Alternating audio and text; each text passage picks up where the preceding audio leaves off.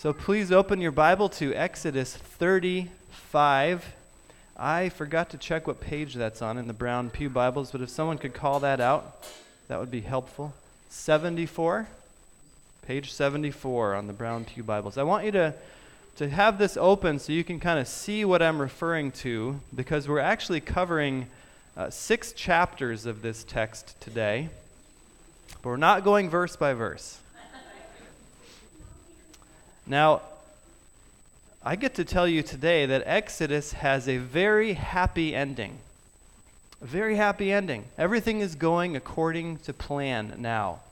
Now, just think back what's happened in the book, in this true story. Uh, at the beginning of the book, the people of Israel were hopelessly enslaved uh, under the iron fist of Pharaoh, calling out to God. Well, God heard their cries. He sent Moses, the Savior, to come and rescue them. He dramatically freed them from Egypt, parted the sea, conquered the Egyptian army. But that was only the beginning, wasn't it? Because then he had to teach these people how to follow him, how to trust him for their daily bread, how to trust him for protection from enemies. Then he gave them the law from Mount Sinai, where Moses went up and spoke with God and brought back down the Ten Commandments. But even after they said they would do everything God commanded, they fell deep into sin. And for a moment, it looked like everything had fallen apart. It's like that point in the movie where, near the end of the movie, you're just not sure how he's going to get out of this situation. Seems impossible. But then divine grace intervened. We saw last week how the nation was restored, the people were forgiven, and now we finally see them doing what God saved them to do. God's people are doing God's work God's way. Now, at first glance, these chapters are bone dry, okay? Because what are they doing? They're building the tabernacle and all of its furnishings and fixtures and all the priestly garments.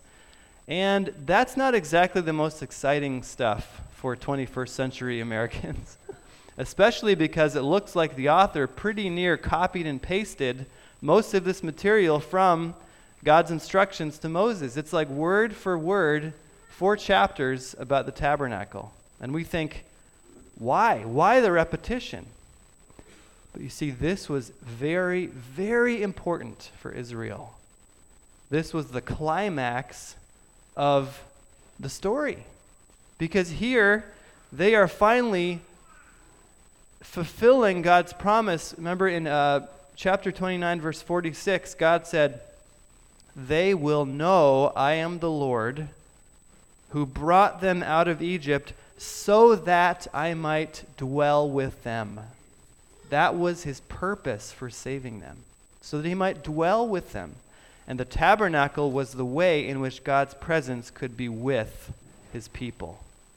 So they have this extremely important, holy project to work on, and we see them doing it cheerfully, skillfully, faithfully. And when you flip ahead to chapter 40, you see the outcome of this, of this project. They set up the tabernacle and the altar and the, the wash basin and the priestly garments are on and everything is in place exactly how God wanted it to be. And then it says this, chapter 40 verse 34. Then the cloud covered the tent of meeting. That is the cloud of glory that was on top of Mount Sinai. And the glory of the Lord filled the tabernacle Moses could not enter the tent of meeting because the cloud had settled on it, and the glory of the Lord filled the tabernacle. This is like overwhelming glory. So thick that they, he couldn't even go into the tent. God is saying, Yes, I can finally dwell with my people, my saved, forgiven people. Can you imagine if you, if you were one of those people of Israel watching that happen, watching the glory of God descend like this thick cloud and like almost not being able to look? And then you think, I made that. I, I wove that fabric. I carved those cherubim. I hammered out the gold on that altar. Can you imagine that feeling? Well, we as Christians are also given holy work to do. It's not to construct a physical space or tabernacle, but it's to build up the body of Christ. A much greater work than the Israelites had. And um, listen to how Paul describes that project in his letter to the Ephesians, chapter 2, verse 22. In him, that is Jesus, you are being built together to become a dwelling in which God lives by his Spirit. See, no longer is God's presence in a, in a physical space, but it's in human beings who know Christ and who are filled with his Spirit. And again, he says in chapter 4:16, "From Jesus the whole body, joined and held together by every supporting ligament, grows and builds itself up in love as each part does its work." So this is our holy work to build the church of Christ. To see people come to faith in Jesus, to see people grow in faith, to see People learn to live as Jesus wants. This is how the church grows and develops. God has given us this amazing work.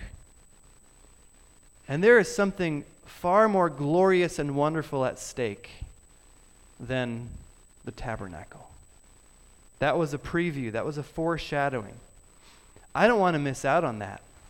I want to be able to get to the end and say, I helped build that. I was part of that work. Do you want to do that?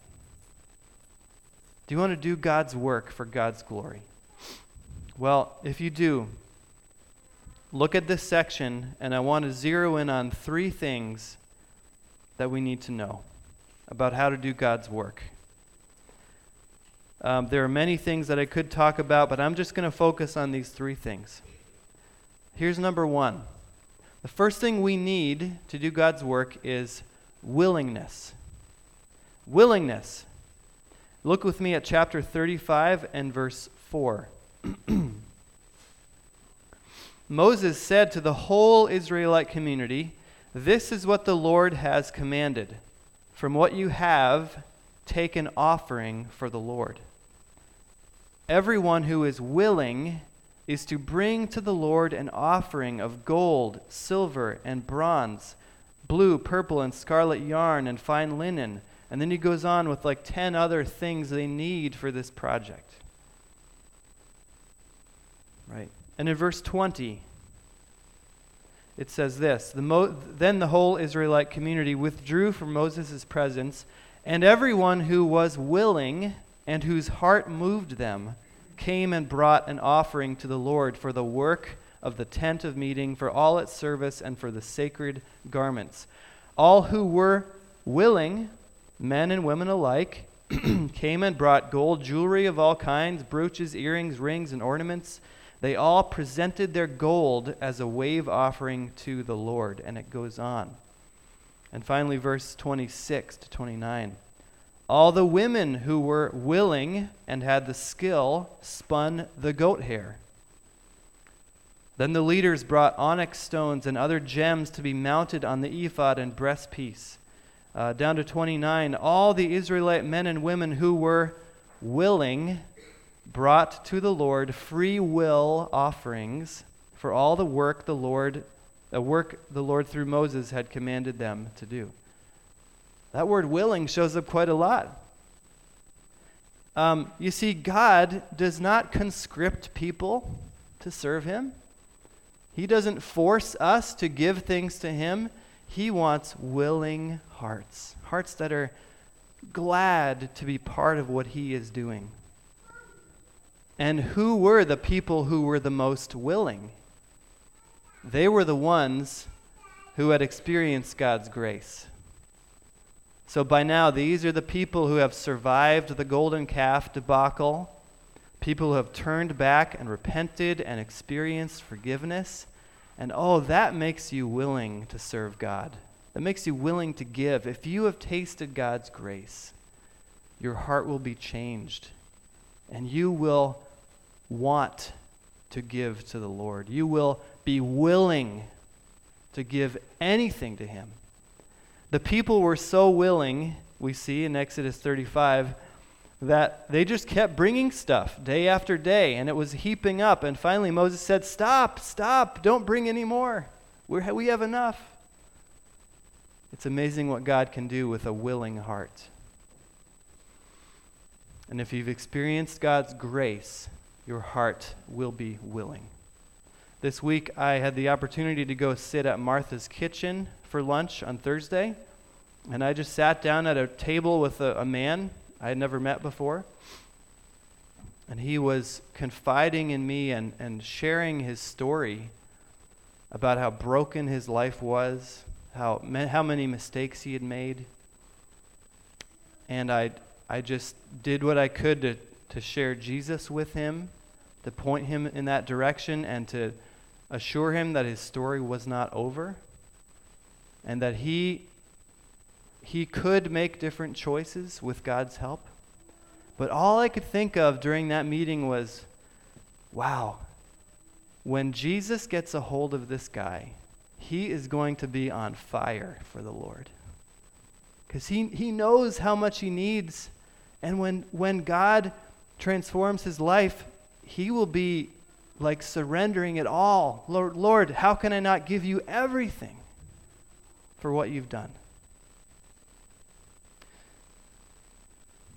The most well endowed churches around us will die if hearts have not been changed by the grace of God.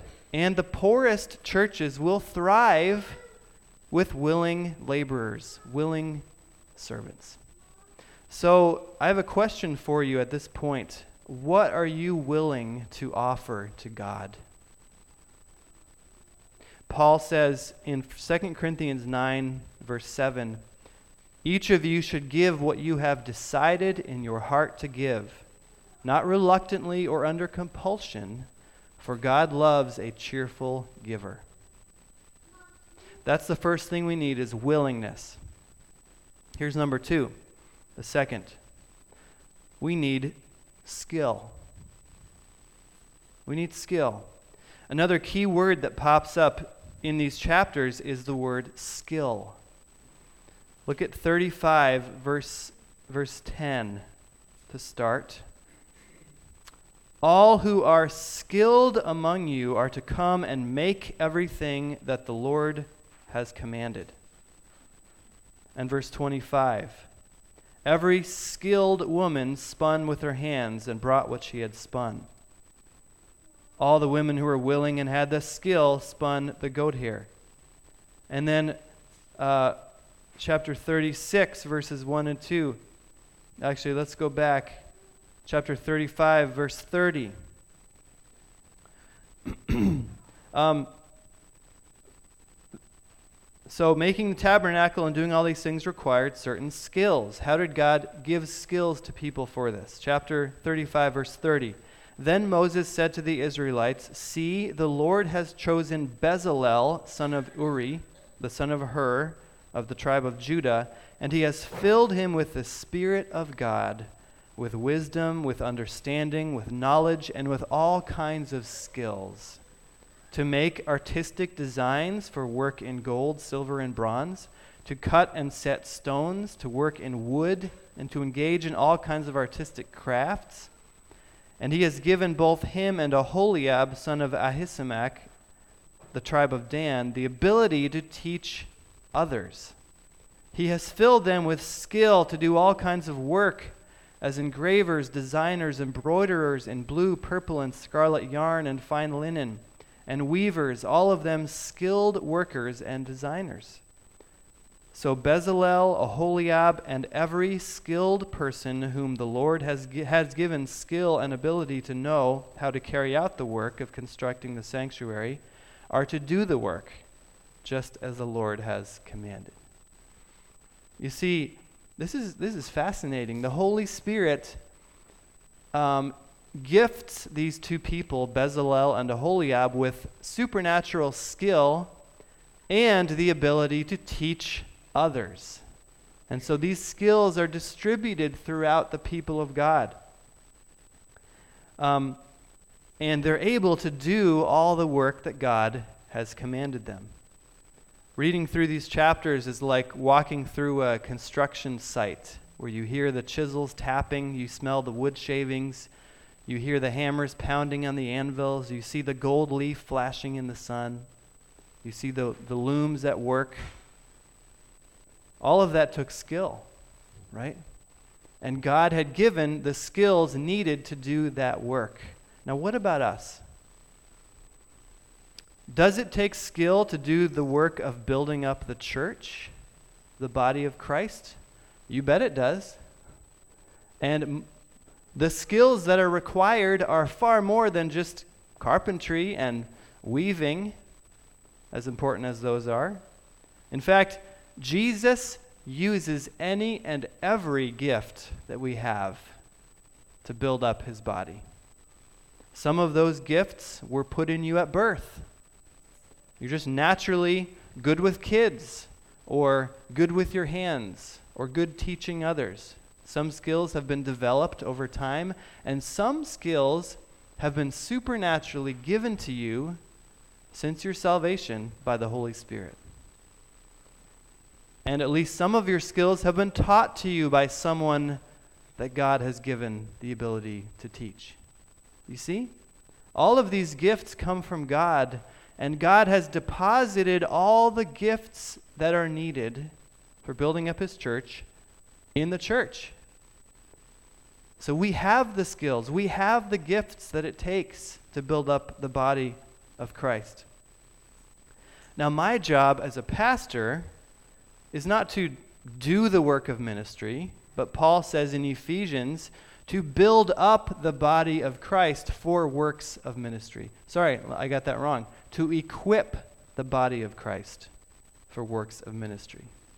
So I'm more like a Bezalel in this church where I'm helping you do the work of ministry. I'm helping you develop skills that you already have or that you're learning and surrendering those to Jesus. Now, there's plenty of things that we need done in the church.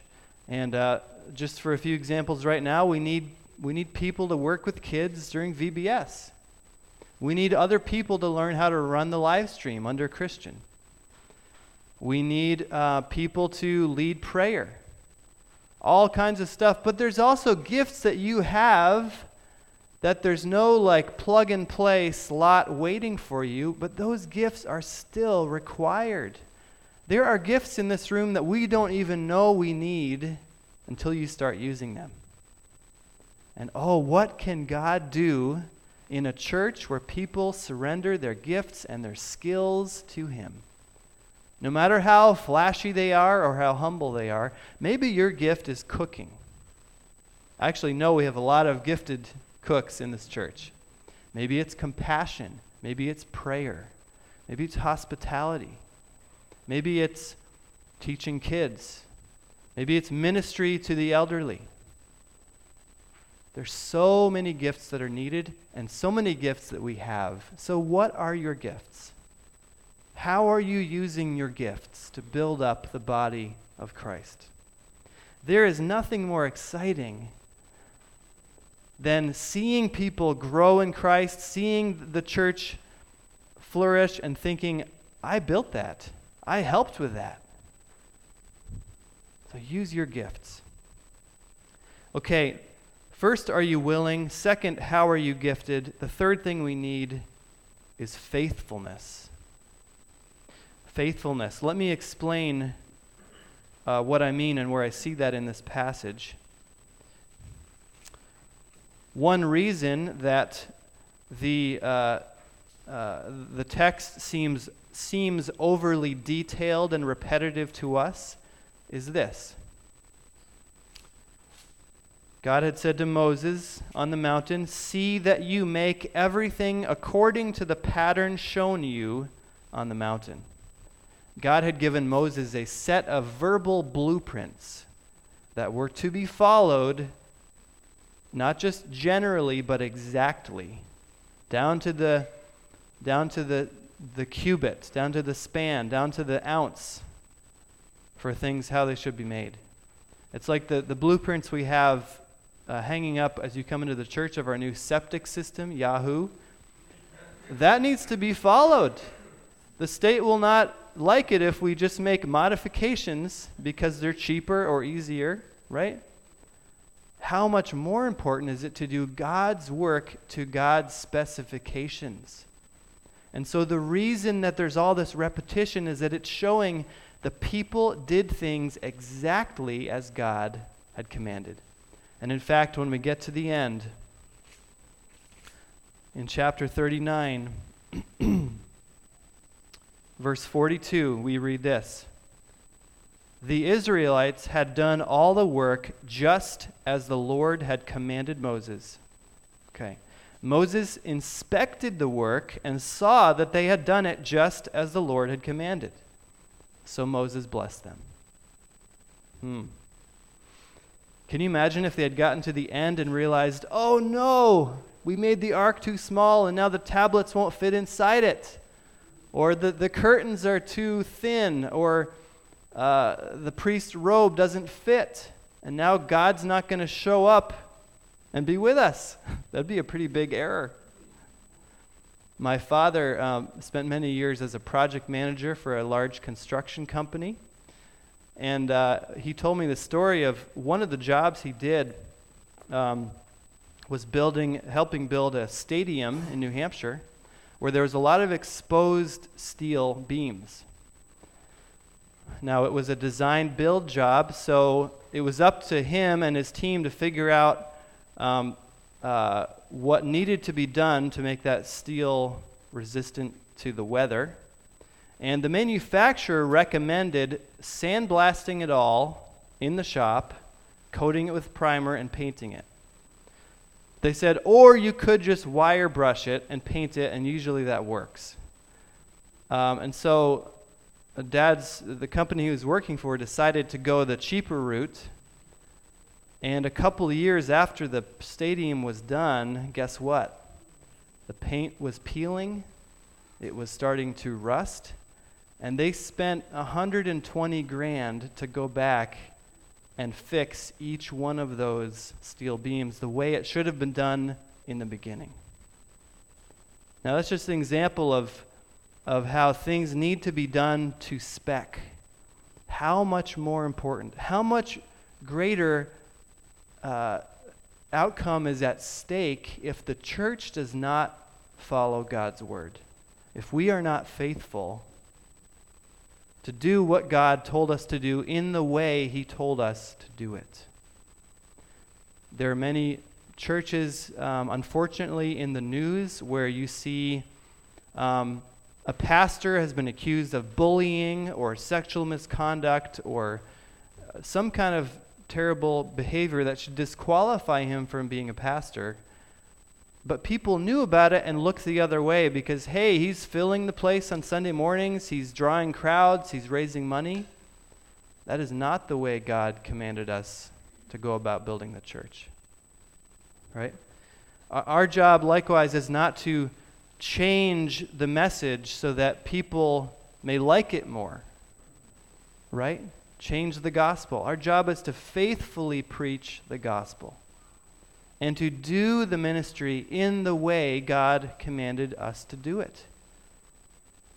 I've been, this spring, I've been feeling um, personally convicted that I don't spend enough time praying for our church.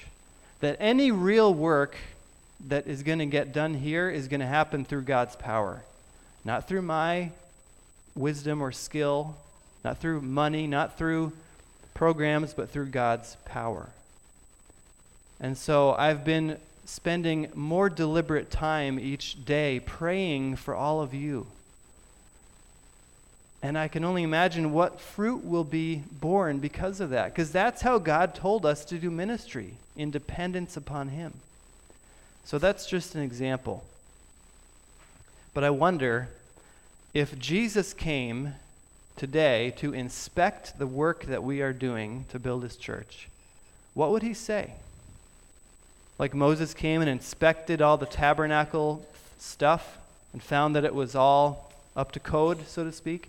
What would Jesus say if he inspected our Sunday school program, our small groups, the teaching ministry, the way we handle our finances, the way we, we do life together as a church? Would he find that we are truly making disciples as he commanded, or are we just running programs?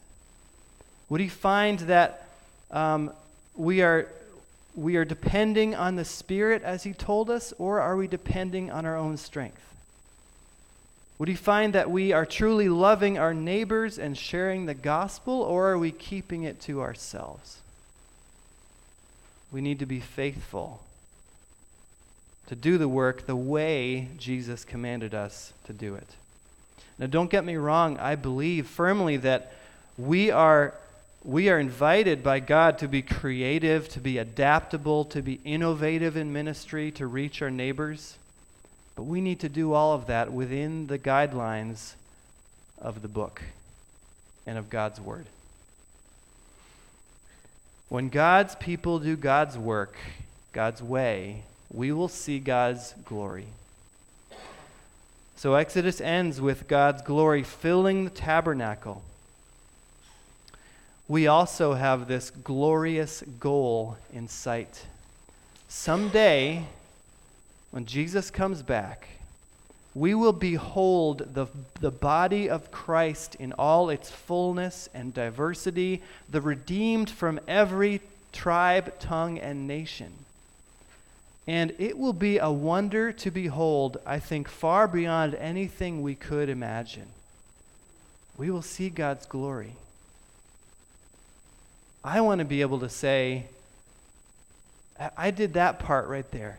I helped that person come to Christ. I was with that person giving them comfort when their father died. I, I helped disciple that child. I gave money to that missionary so that that church could reach those people. I want to be a part of that. So, are you willing? Are you skilled? Can you be faithful? Let's pray. Oh Lord, thank you for the, the book of Exodus that has taught us so much. Thank you for uh, this morning that, that you have reminded us through your word uh, how to serve you. And I pray, Lord, that any, any barriers there are in our hearts to serving you would be broken down. Any, uh, yeah, anything that is keeping us from being faithful or, or using our gifts for you or being willing would melt away. Whether it's fear or discouragement or jadedness or um, uh, uh, not being sure what we have to offer. Lord, empower us to use our gifts for you. And we pray that we would see the glorious uh, work that you do by your Spirit in building the body of Christ. It's in His name we pray and ask these things. Amen.